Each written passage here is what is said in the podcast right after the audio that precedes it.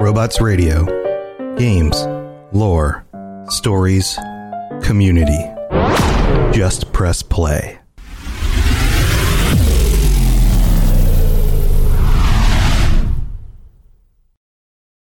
Your brain needs support, and new OLLY Brainy Chews are a delightful way to take care of your cognitive health. Made with scientifically backed ingredients like Thai ginger, L-theanine, and caffeine, Brainy Chews support healthy brain function and help you find your focus, stay chill, or get energized. Be kind to your mind and get these nootropic chews at olly.com. That's O L L Y.com. These statements have not been evaluated by the Food and Drug Administration. This product is not intended to diagnose, treat, cure, or prevent any disease. Another day is here, and you're ready for it. What to wear? Check. Breakfast, lunch, and dinner? Check. Planning for what's next and how to save for it? That's where Bank of America can help.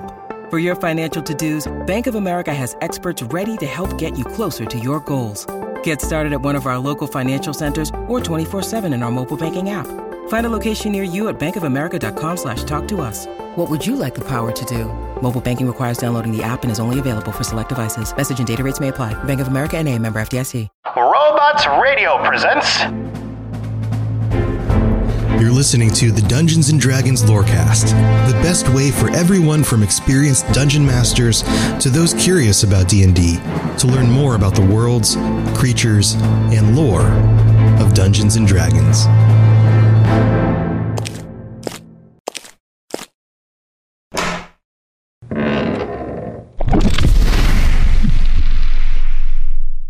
Hello and welcome to the Dungeons and Dragons Lorecast. My name is Sergio. I will be your host this week. I will be your sole host as Crit will not be joining us. He had familial obligations, uh, child's birthday, which, as we all know, birthdays are important, whether they be on the material plane or in the Forgotten Realms or even the domains of dread, which is exactly what we will be talking about this week.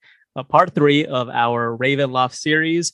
We're going to take a close look at some of the biggest domains of dread known um, that are known to uh, to Dungeons and Dragons fans.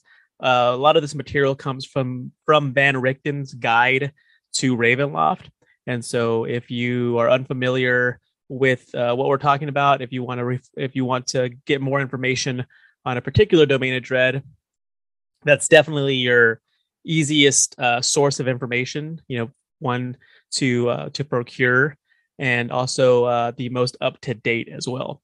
So, without further ado, let's just go ahead and just dive right into it. So, before we get started, we want to talk about the like there are genres of horror as described by Van Richten's guide to, to Ravenloft, and each domain uh, subscribes to at least one of them, and possibly up to two or three.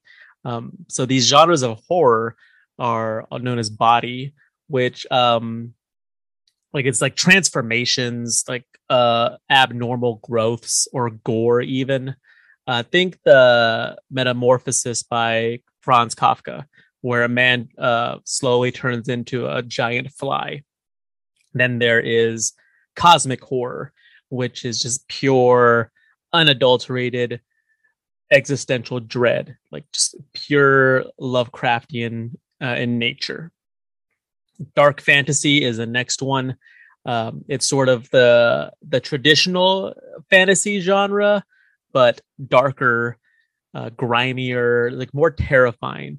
Um, a good example of that would be uh, Pan's Labyrinth, the film by Guillermo del Toro. Uh, next up is folk horror. Uh, think remote villages with strange, often uh, dangerous and like terrifying beliefs tied to ancient lore. A, uh, a very popular recent example is Midsommar, um, and then uh, one that goes further back in time, but just as terrifying is Wicker Man.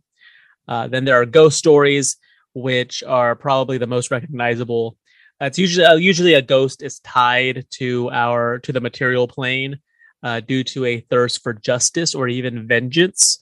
Um, Poltergeist being a pretty good example of the latter. And then there's gothic horror, uh, tales of great tragedy, exaggerated emotions, picturesque architecture, Bram Stoker's Dracula is the quintessential gothic horror example in of all time, I'd say.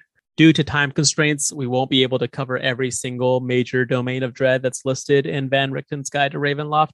However, I will do my best to select um, domains of dread to give you a uh, an all encompassing all encompassing view of the different genres that I of horror that I listed earlier.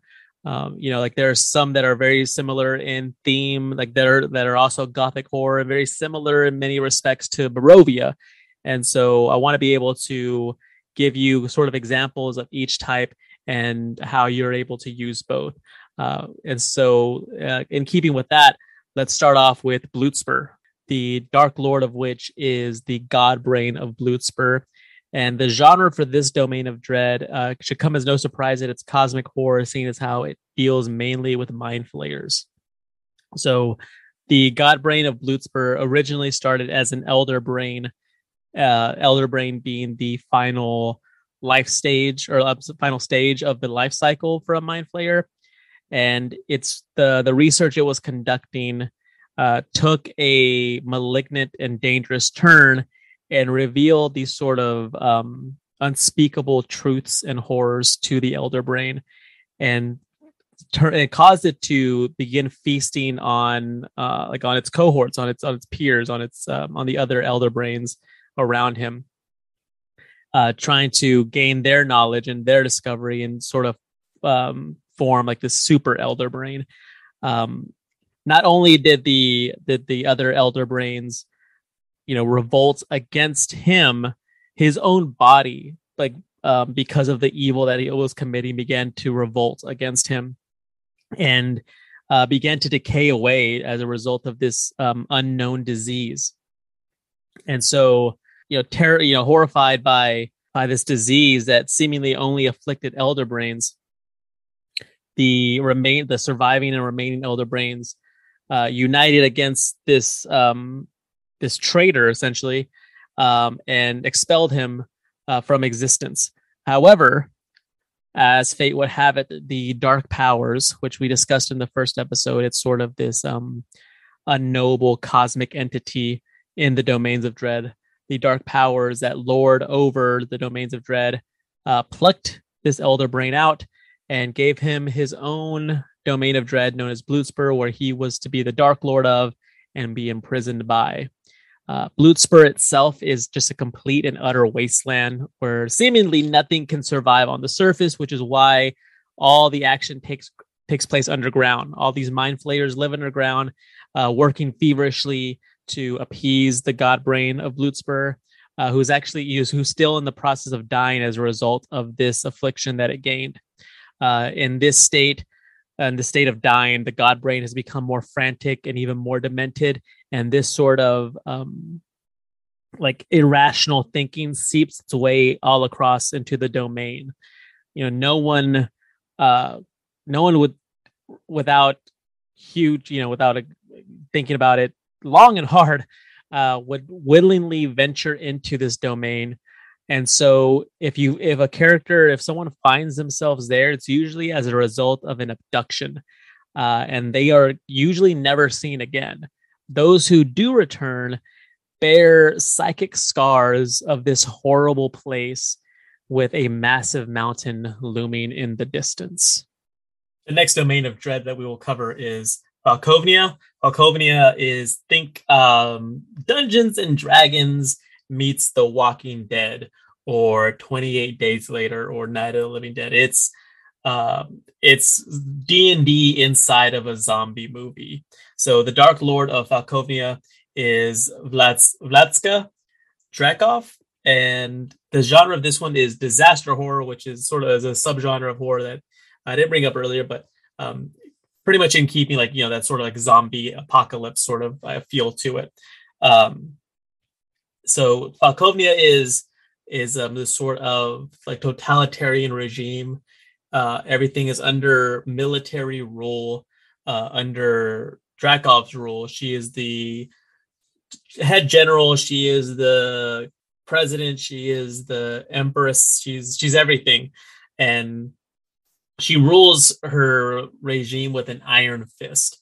Uh, the reason being is that every month at the new moon, a zombie uh, horde attacks the one remaining city of Lakar. Now, the, everything, everything else in this domain of dread, every other uh, city, every other village, uh, has been reduced to absolute rubble.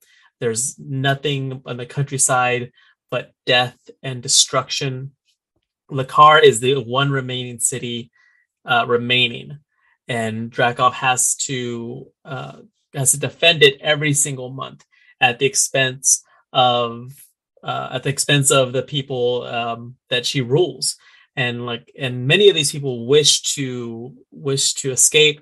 However they are it's absolutely forbidden to try to escape. In fact to do so means that you will be impaled. That's and in fact that's the only punishment for any crime in falkovnia is impalement. So uh, plotting to escape you're going to get impaled. Uh, stealing you're going to get impaled. Uh, jaywalking i guess uh, would be a crime. Uh, probably uh, you're going to get impaled. Now, the reason that uh, Drakov, you know, if if you remember from our first episode where we discussed, uh, we, we we touched on the domains of dread.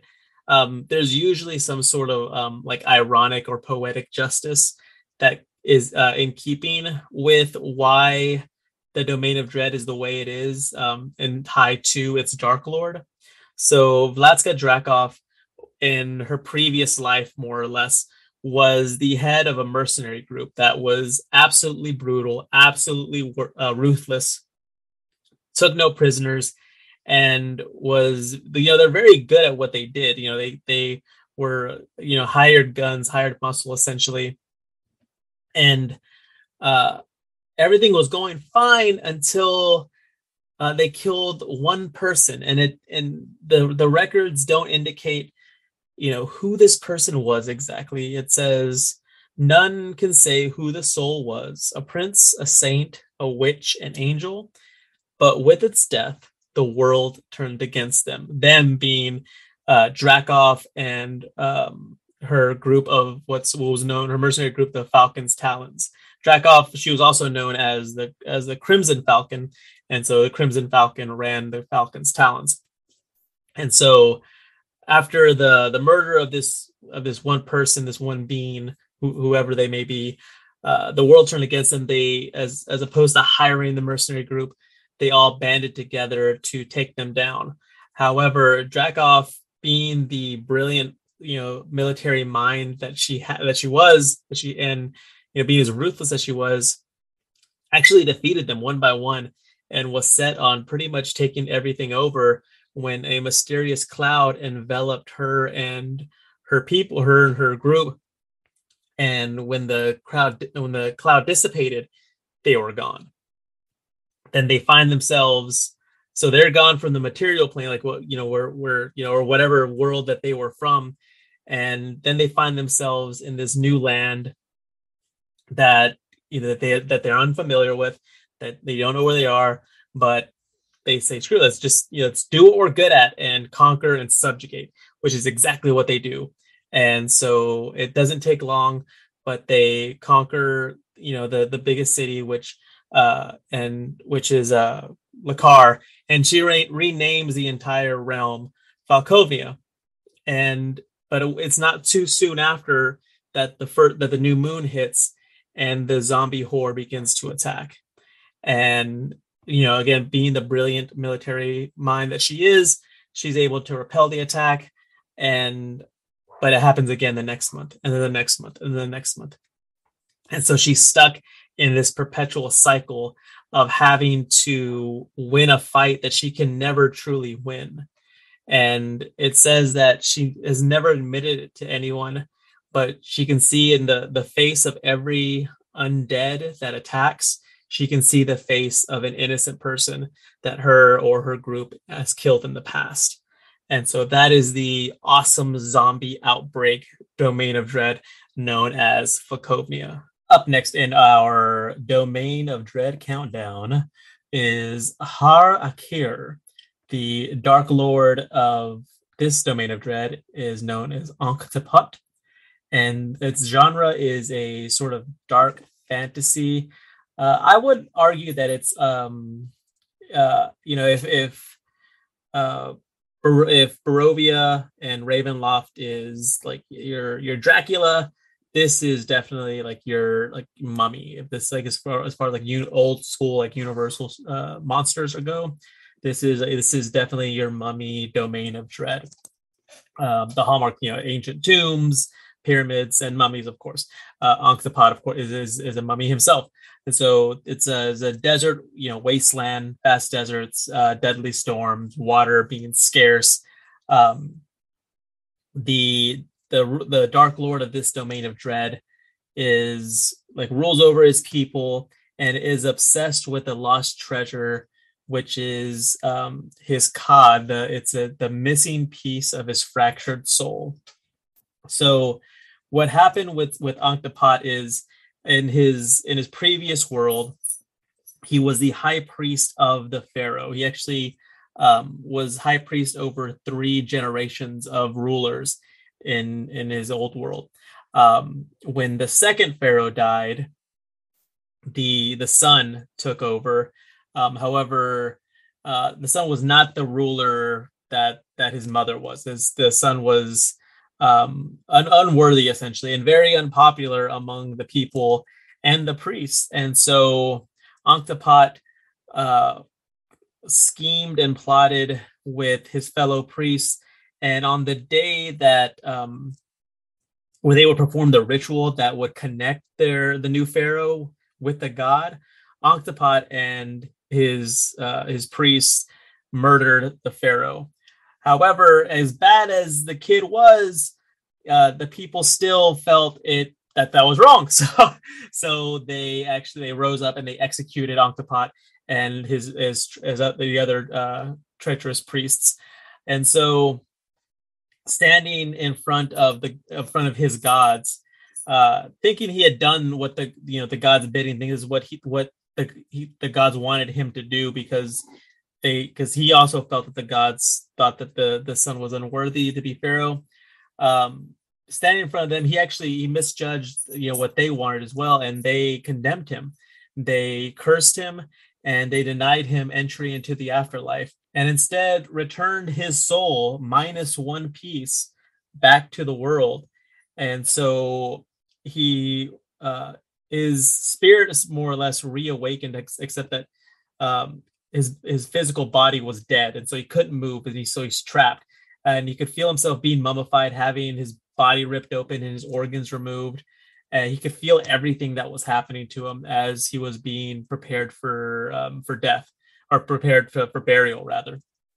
And so these his body is put in an unmarked crypt along with the rest of the along with the rest of the treacherous priests.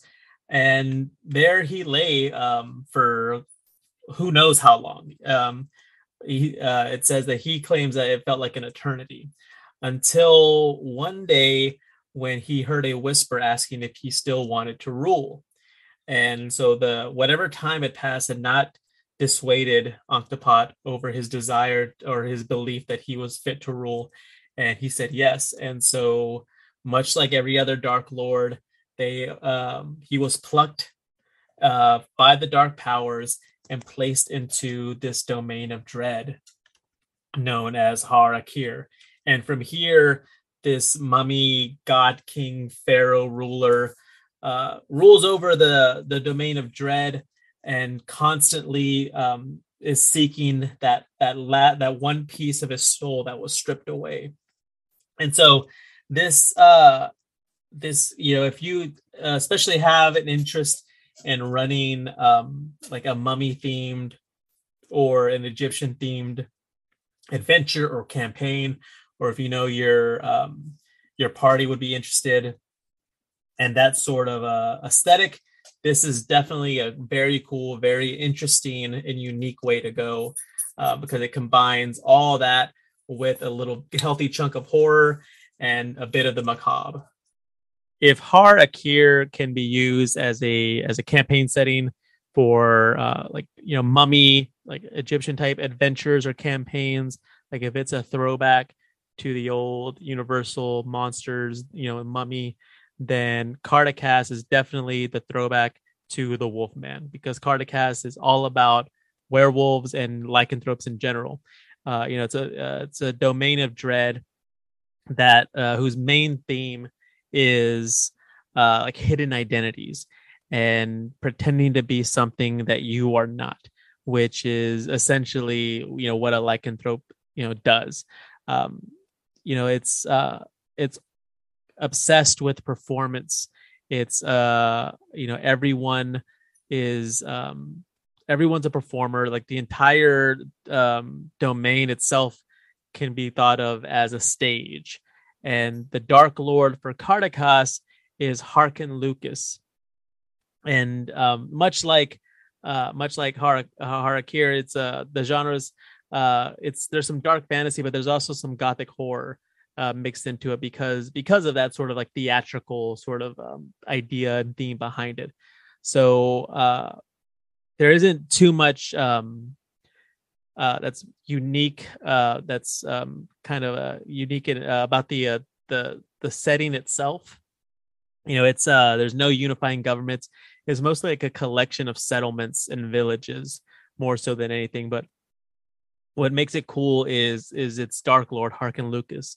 So in in his previous life, in his previous world, Harkon Lukas was born into a community of lycanthropes and he had dreams of not only um, like leading his own pack or leading a pack, but uh, in fact, like leading an army or even a nation or even an empire, you know, of of predators. Um, and so he tried to convince his family, his clan, to to fall in line with his ambition. And uh, when they when they didn't when they didn't fall in line, uh, you know, he reacted pretty poorly, attacked them, um, ended up being able to kill several of them, but barely escaped with his own life, and you know, fled, uh, you know, away from the lycanthrope tribe or clan and into um, into the world of humans. And uh, in the years that followed, he learned how to blend into uh, you know, quote unquote normal society uh, how to manipulate people. Uh, very much, you know, in the in Van Richten's guide to Ravenloft, he's pictured with with a with a fiddle. You know, he's he's a bard, he's a performer. He's he pretends to be something that he isn't at all times. And so he became so popular um, that like he he was he was like legendary. He was a legendary performer, a legendary teacher. He was a bit of a scoundrel. He's I mean, think of uh like you know Justin Bieber combined with Kanye West, combined with Madonna, combined uh with um yeah Michael Jordan. You know, like just somebody who like he was like known throughout the realm. Um eventually though the the rulers uh, sort of realized the threat that someone of that influence posed. And so they tried to have him arrested on trumped up charges. Um, but, you know, those really wouldn't stick. And the people defended him. The people loved him so much that they would defend him. And I guess they probably saw through the, the, the lies of these, uh, you know, invented crimes. Um, when uh, royal agents came for him, uh, he faked his death you know he pretended to be have been killed by them. And so outraged his loyal followers like stormed the uh, the government started a revolution. Uh, you know within a week it says that the nation's government crumbled and the defenders uh, um, or that the the army that uh, overthrew the government was carrying around the red stained coffin that Harkon Lukas' body was in and so they brought it up to the castle the royal palace and there the the head of the government the the king or the the duke whatever you know whatever sort of um you know head of government that was there you know begged forgiveness and was trying to you know was pretty much saying anything that would spare his life and put an end to the revolution. Um and i guess cooler uh, heads prevailed because the you know the the revolutionary force the the rebels agreed to you know to what the to what this person was saying and it was at this moment that Harkon Lukas um, burst through his coffin, you know, fake, you know, stop the charade of faking his death, burst through the coffin in his wolf form and devoured the king. Uh, so drenched in blood, the resurrected Harkon returned to his human form and put on the crown that was once on the, you know, on the king's head, while everyone cheered, everyone loved it. But before he could begin his reign, uh, that ever familiar mist rose up and swallowed up Harkon Lukas. And when it cleared, he was gone. You know, to the people in front of the, the people, uh, you know, collect uh, amassed in front of the the palace. Uh, and Harkon Lukas found himself in a fam- unfamiliar land known as Kartakass. So if you if you've got a a group that is very like very theatrical in their role playing. Uh, this is going to be the this this uh, using this campaign setting, using Kartakass, using this domain of dread in, uh, in as a campaign setting, or in uh, in a in a one shot adventure. Uh, it's going to call for a lot of theatricality. So if your if your player group, you know, loves to role play, this would definitely be the one to pick. Our next domain of dread is I'Cath. It is described as a domain trapped in a dream. Its Dark Lord is Tsien Chiang. Uh, the genres are body horror and cosmic horror. Um, its hallmarks are that it's um, it's always changing, uh, and it's an inescapable dream world. So the inhabitants of this city, when they fall asleep, they enter into an alternate version of the city that they um, that is being controlled by by Tsien Chiang. You know, they are forced to constantly be working to improve the city um, uh, in their dreams. They so they sleep endlessly, and when they do wake, uh, they are starving because you know that they that they haven't eaten because they sleep all the time and so as a result, food is more valuable in this city than gold. So that is something to keep in mind if you do run some uh, campaign or adventure in this domain of dread. That your your copper, your gold, your platinum is going to be practically useless when compared to uh, the rations that your character may have. Chiang rules a city from her palace of bones. Uh, by day, she is constantly working on plans to improve I'Cath, and by night, she's ruling over her people, uh, over the people's dreams and she has four daughters that um, that wander the city by day and then gather at the Palace of Bones by night. Uh, so, you know, how did Tsien Chiang come in come to be the Dark Lord of this domain of dread of I'Cath? Well, it's kind of a uh, it's sort of a it's a tragic story somewhat. You know, it's um it's a story of uh, of a person of a woman who um uh whose um, goals sort of um, like um, like the ends justify the means in her mind, and as a result, it led her to this fate. So when she was a child, that um, her home was destroyed by a colonizing force, and she fled into the frozen mountains, um, where she and everyone else, you know, who saw her, you know, who knew uh, her escape, expected her to die, except that a gold dragon found her, took pity on her, and gave her shelter. And so as a result, you know, um, Tsien Chiang sort of owed a, a Wookiee life debt to this gold dragon. So in the years that followed, she, uh, you know, tended the dragon while also learning mysterious magic and medicine and became a pretty accomplished wizard in that time. But throughout that time, she also still wanted to go back to her homeland and avenge her family and avenge her people and reclaim the land. Um, but the gold dragon sort of, you know, with the um the the wisdom that the uh, you know the centuries provide uh, dragons uh sort of like chided her for you know holding on to her hatred and and and steadfastly steadfastly refused to teach her dangerous magic. Still this thirst for vengeance you know refused to leave uh Tsien Chiang's mind. And so she continued to you know seek out ways that she could accomplish this goal even without her mentor's help. Uh, so she learned of a certain bell known as the Nightingale Bell that um, could make its ringer's dream come true. Um, but what it uh, required was the scale of a gold dragon. And then knowing that her, you know, protector, her benefactor, would not provide that scale for, you know, for the reason that she wanted it for, she decided that she was going to drug him, drug the dragon, and take the scale from him. Just a small little scale. He probably won't even notice it's gone. Except that in her haste, um, she screwed up the concoction. She mixed the the the herbal concoction uh, badly, poorly, and ended up killing the dragon and pretty much destroying everything around you know in in the area. And so once again, uh, she is like her home has been destroyed.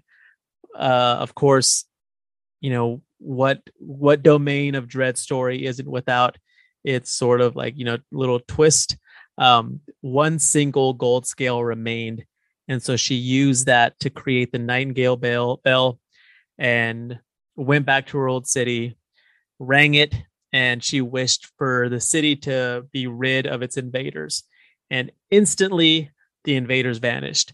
Uh, there were a few lingering outside the city walls that were then executed, and almost immediately, Tsien Chiang was made the king of the uh, queen of the city. You know, she ruled for years with firm but fair rules. You know, had four beautiful daughters that she loved. Um, but eventually, sort of, um, she became a little bit domineering, and the uh, you know her past accomplishments. It was sort of a um, you know, what have you done for me lately kind of idea, and the people grew frustrated, you know, under her stern rule. And so, you know, revolution starts to boil, uh, rebellion starts to boil, and but she is uh, Chiang isn't trying to hear any of this and starts executing rebels left and right um until uh you know an assassin is sent to kill her. And while she survived her family does not. So her four beloved daughters are killed. Uh, so distraught she climbs to the highest bell tower of her palace and rings a nightingale nightingale bell again uh, and rather than granting her vengeful wish, um, the bell cracks and a gold mist is uh, spread across the land.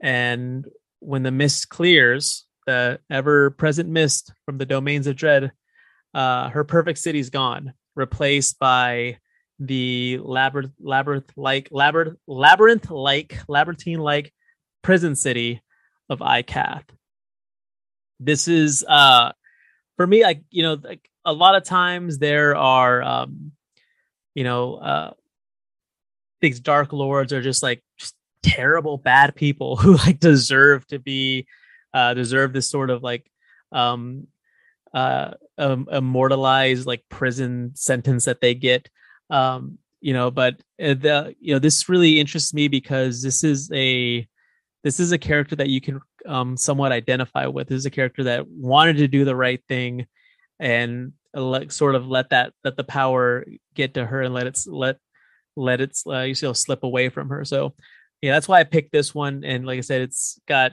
it's got dragons. It's got uh, like Freddy Krueger type um, dream sequences. Uh, it's got a lot of cool stuff, and I think it'd make for an interesting campaign setting for an adventure. And before we go any further, let's go ahead and get to the middle of the show.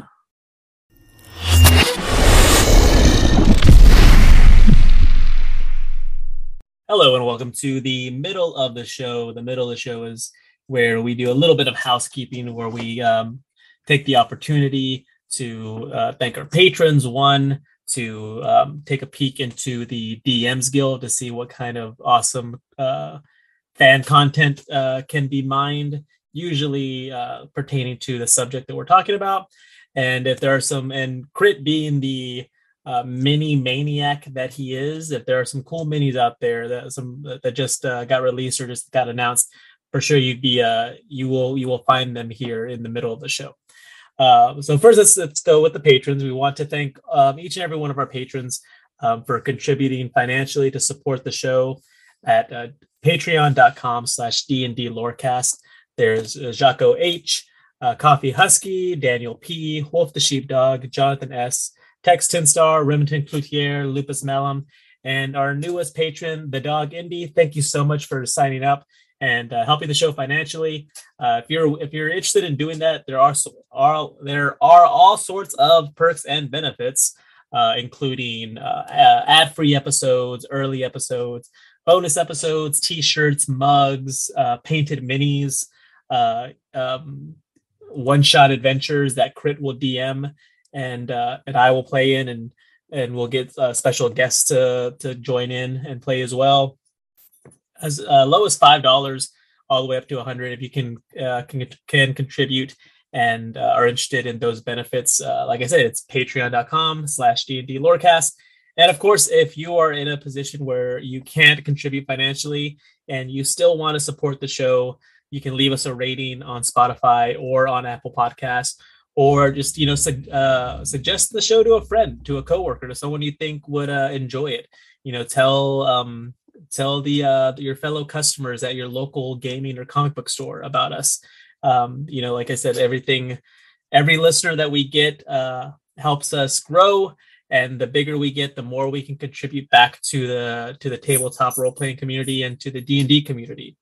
Um, so yeah, again, that's uh, patreon.com slash D and D Lorecast if you're interested in that.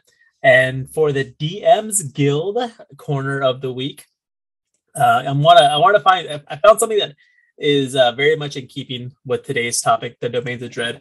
This is Captain Snowmane's guided cruise through the domains of dread. Now, this isn't um, this isn't uh, like a recap of sort of this isn't like you know kind of what we're doing today. In fact, they uh, this book this uh, book that's only going to cost you fourteen ninety five presents you nine new domains of dread to horrify and delight you and your players. So each domain of dread comes with an overview page to introduce you to the domain and to its Dark Lord, a quick rundown of noteworthy features for the DM to keep in mind, fleshed out settlements and sites to visit during your adventure in that domain, in depth backstory and roleplay advice for the domain's Dark Lord, adventure seeds to throw your players straight into the action, heaps of additional story hooks and information to keep the to make the domain come to life, plus notes from Captain Snowmane herself to help you live through the experience, suggestions for stat blocks for the Dark Lords, and even some unique new creatures. And so this uh, this feels, this looks and reads and is built just like you know your official D and D book as far as you know what to expect from it uh, I would de- I would definitely recommend it if you are interested in the d- domains of dread and you're looking for just a little bit more. Like I said, these are new brand nine brand new ones, uh, and it's everything from um, stuff like uh, would be utopia that um, that falls into endless civil war. Um, it's uh, one that's sort of like a like a dark fairy tale, uh, one that is um, like a like Texas Chainsaw Massacre, like kind of like in, it's called the Domain of Infernal Agriculture, which looks really cool. So I would definitely recommend that. You can find a link to it in the show notes.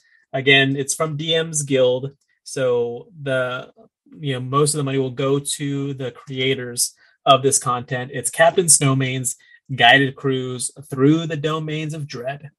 And thank you so much again for listening. Uh, thank you uh, so much for uh, suggesting us if you can do that, or for signing up for the Patreon if you can do that. And with that said, we will go to the end of the show.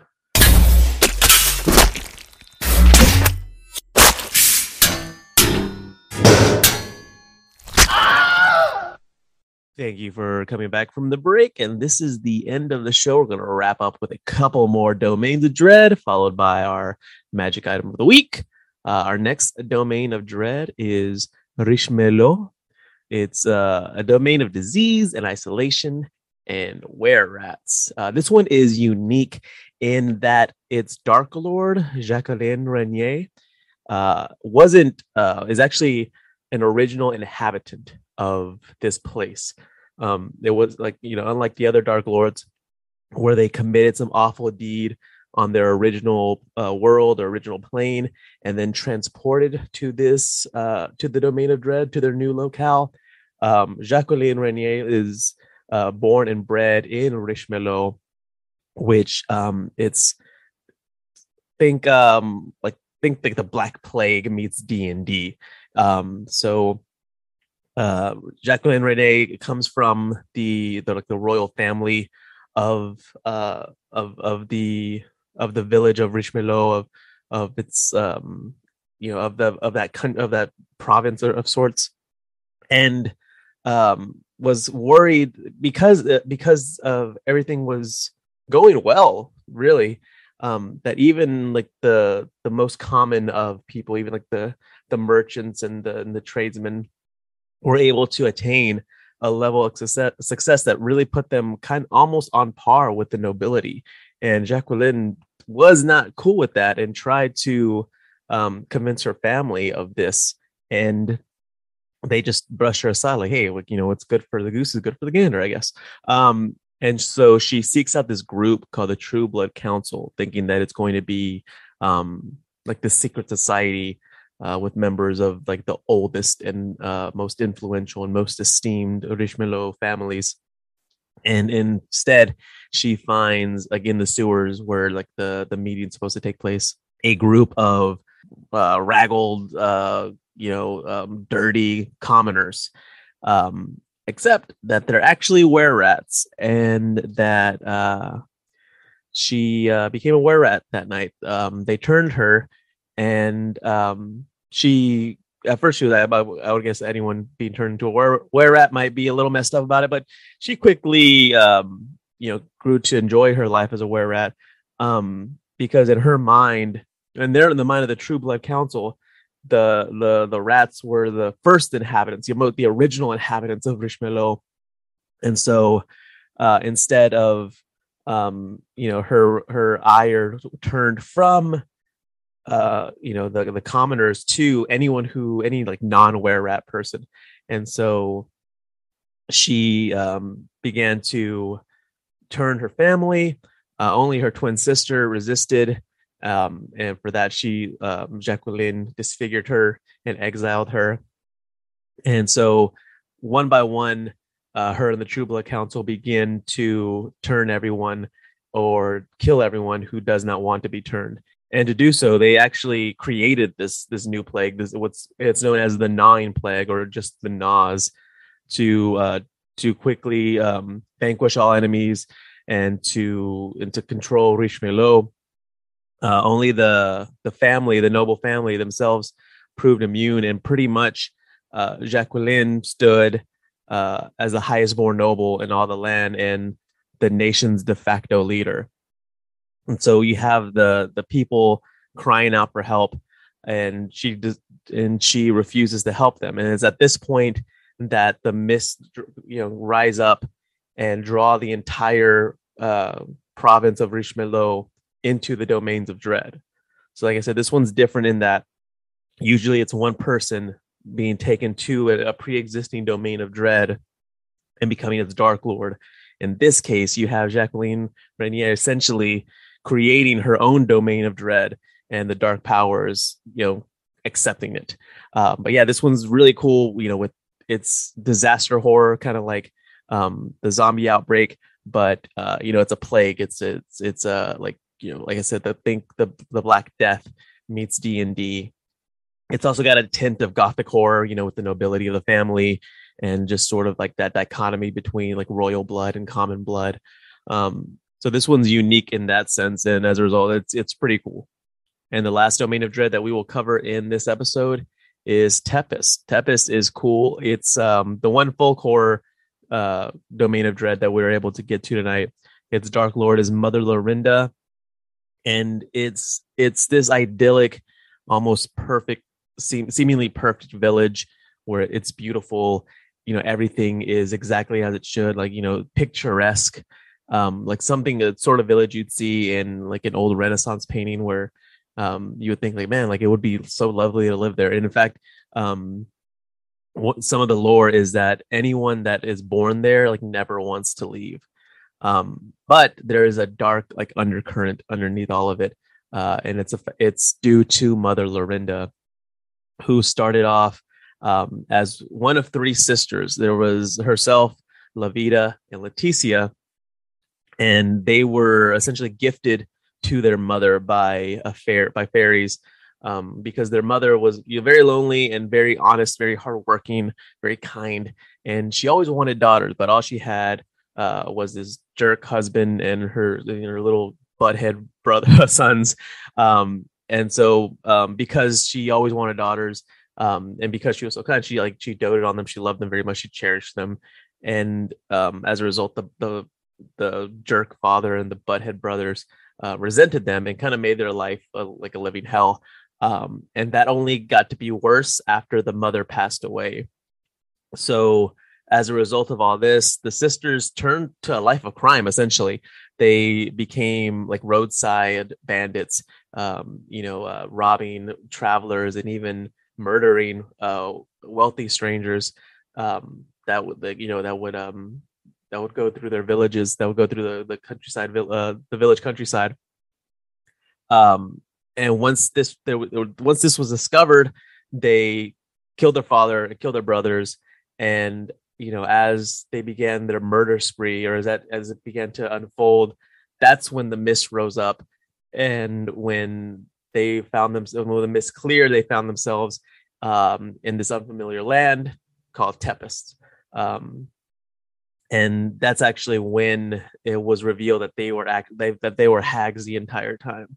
So the fairy gifted these children to this mother, but as most like you know most fae gifts, there's always some there's always some hook, there's always some catch, and so these children ended up being hags. And so, um, living in uh, they learn magic. They um, you know become very powerful due to the the phase there at Tepest that uh, are teaching them. But much like uh, their mother, much like her mother, Lorinda always wanted to have you know a, a child of, of her own, and so she re, you know she asked her sister, she asked Laveeda and Leticia um, to help create a child of their own, but they refused because they didn't want to have to share their their knowledge of the, of magic and secrets, and so so what Lorinda does is secretly create a creature. Uh, it's made of animal parts, brambles like sticks, and foul magic and that and that sort that um that uh creation is you know later known as one of Lorinda's children. She constantly creates this creature, this child, only for it to to die um, after a few weeks because um, it's not you know it's it's not meant to live, and that's sort of Lorinda's curse. Um, so she creates the first of these Lorinda's children, and with its help, uh, ambushes her sisters, and they and she's able to trap them inside of her magic cauldron, uh, a la Wild Beyond the Witchlight. And so ever since then, um, your sisters are trapped. She continuously creates um, these these these creations, these Lorinda's children's, which um, have a lifespan of only a few weeks. So that's kind of her curse is to constantly, um, you know, be losing her her creation, her child, um, and but she's able to use the villagers of Tepest to uh, prolong the life a little bit longer um, through sacrifices from uh, the fertility celebration that happens each season, which is known as the tithe. So you've got like human sacrifices, you've got ancient lore involving hags, you've got um, foul magic creating abominational creatures, uh, so Tepest is a lot of fun. Tepest is really cool. Like if you're if Midsommar, uh, if Wicker Man is sort of your jam, if you think that if you know your um, your party is fans of that sort of aesthetic, that sort of idea of folk horror, then Tepest might be the campaign or the campaign setting for your next adventure for sure. And those are all the domains of dread that we'll be able to cover that we have time to cover in this episode. Uh, however, um, the uh, handful, the half dozen or so that remain uh, we will be covering them in a bonus exclusive Patreon episode. Uh, so if you are interested in listening to that, you can go to patreon.com slash D&D Lorecast to figure out um, how to sign up, at what tier, um, and uh, you can listen to it, and it'll be out next week. This brings us to the end of the show. And of course, at the end of every episode, we try to uh, give out a homebrew magic item or magic item of the week. Usually it's Crit doing the the home brewing and and giving you something that you can throw into your campaigns. But since he's not here, I'm going to try it. I'm going to put on my uh, my crit cap and do my best crit impersonation and see what I can do. Nothing too fancy, nothing too exotic, but something that's definitely going to help you if you are thinking of running a campaign or an adventure in one of these domains of dread. Um, there is the detect evil and good spell. It's a first level divination spell that's uh, available to clerics and paladins. Um, for uh, it's a concentration spell for up to ten minutes, and for the duration of that, um, you can see uh, uh, aberrations, celestials, elementals, fae, fiends, or undead within 30 feet of you, as well as where the uh, creature is located. Um, however, this magical item, known as Zednan Ring of Undead Detection, uh, acts. Uh, it's a acts as that um, much like a, a wand would. It, that ring essentially casts that spell nonstop while you have it on. So while you have it on, you're essentially casting the detect evil and good spell. So um, as opposed to having to cast the spell, um, you know, spend an action to do so and then concentrate doing so for up to 10 minutes, you can do it 24 7, even if you aren't a cleric or paladin. And like I said, if you are thinking of running a campaign in one of these domains of dread, that is something that's going to come in very handy. I wouldn't recommend giving it to your players right off the bat. Perhaps um, or maybe doing so and then ha- and then taking it away from them through some um, through something that happens um, in the in the adventure or the campaign. Um, but either way, it could, it's something that could uh, that could definitely come in handy when they are in your Barovias or your Kartakasses, uh, simply because you're going to be dealing with all manner of not only just undead creatures, but also like you know, like the spell says, you know your um, your fiends or your uh, celestials or your elementals or your uh, phase. So it's called Zednan Res Ring of Undead Detection, essentially casting the detect evil and good spell. Um, whether you know on on for anyone who's wearing it can cast it. Um, so yeah, so that's pretty much it. Uh, uh, thank you so much for listening. Um, Crit, uh, he usually uh, we usually spend the last few minutes of the episode, you know, plugging our other shows. For me personally, um, it's Fandom University, a uh, a thinking man's nerd podcast, thinking nerds podcast, I guess, about all sorts of um, like nerdy things that uh, that come from comic books, movies. Uh, right now, we're doing Batman '89. Like we talked about the first two Batman movies by Tim Burton, and then in the second episode of that series, uh, we'll talk about the Batman '89 comic book which uh, acts as a as a sequel to Batman Returns and sort of disregards Batman Forever and Batman and Robin. And then we'll finish off that series by talking about the new Batman movie, which just came out. But yeah, we've done Aliens, we've done uh, Resident Evil, we've done um, the Scream movies. It's a lot of good fun. We have uh, we have guests on there uh, occasionally that we talk to. Uh, they're much uh, more much uh, more interesting and smarter than us, so it's always a good thing. And as far as Crit goes, I knew uh, I know he'd want to be here. Um, he, he loves all of y'all, uh, but he's got a gaggle of shows. Uh, Fumbling Four and the Almighty Crit is his uh, homebrew D and D live play podcast. He's got um, Cyberpunk, his Cyberpunk Red podcast.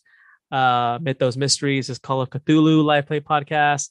Uh, he's got his uh, Legend of Zelda lorecast, Resident Evil lorecast, his um, uh, Night of Darkness, um, Vampire the Masquerade live play podcast. Uh, I know there's several more. I just don't have them in front of me, and there's there's very there's so many that he's uh, he's he's a very talented guy. I don't know where he finds the time for all of this, um, but all of the content he creates is is is is great. And like I said, like I can't imagine how how he I don't know how he does it. I don't know. He's a he's he's a he's a 21st century Renaissance man yeah, links to all of his shows plus the my show uh, are available in the show notes. as well as the DMs, uh, the DMs Guild Corner of the Week pick, and a bunch of other cool stuff that you can find. So thank you so much again for listening for, uh, to me talk about uh, cool, spooky, evil stuff for an hour. We'll be back next week with a look at the brand new Critical Role Call of the Netherdeep official D&D adventure. Uh, very excited about that.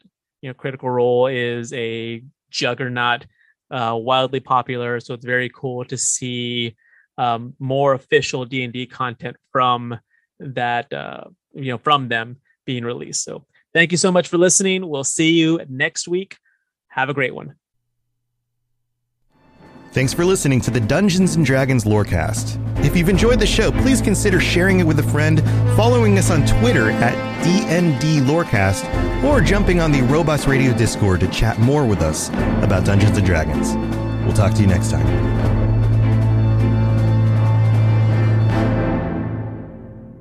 You've been listening to a Robots Radio podcast.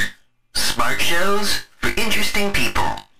Check out all the shows at robotsradio.net.